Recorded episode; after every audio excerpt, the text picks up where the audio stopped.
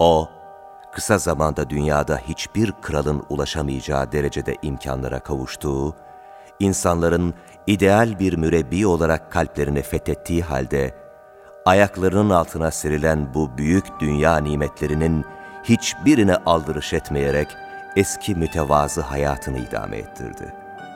Önceki gibi kerpiçten yapılmış kulübesinde sade, fakir bir şekilde yaşadı. Hurma yaprağı dolu bir şilte üzerinde uyudu. Basit elbiseler giyindi. En zayıf insanın hayat tarzının bile altında yaşadı. Bazen de yiyecek hiçbir şey bulamadığı halde Rabbine şükredip açlığını bastırmak için karnına taş bağladığı oldu.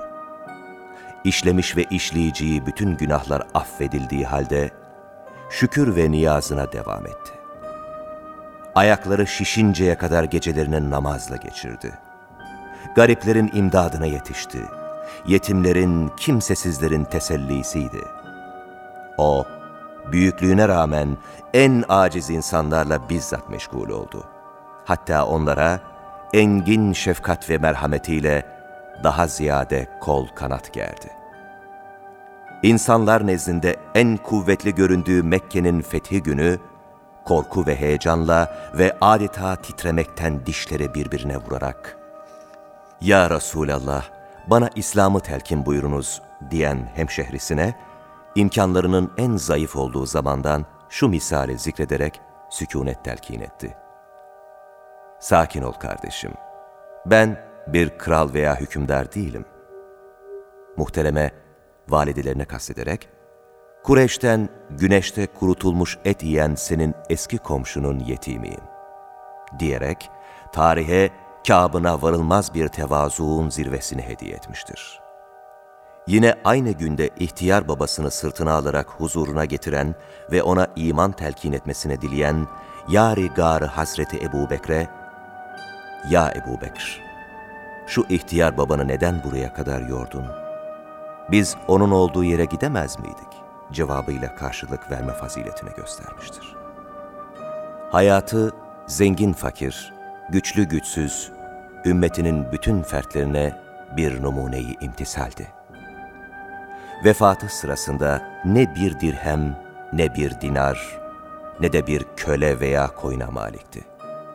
Ondan geriye kalan sadece bir beyaz katır, bir harp silahı, bir de vakfettiği Fedek arazisiydi. Yani varislerine miras bırakmamıştı. Hatta Müslümanlar bütün zekatlarını onlara verir endişesiyle soyundan gelenlerin zekat almasını da yasaklamıştı. Zenginlik ve lüks, krallık ve şöhret, rahat ve bolluğa asla önem vermedi.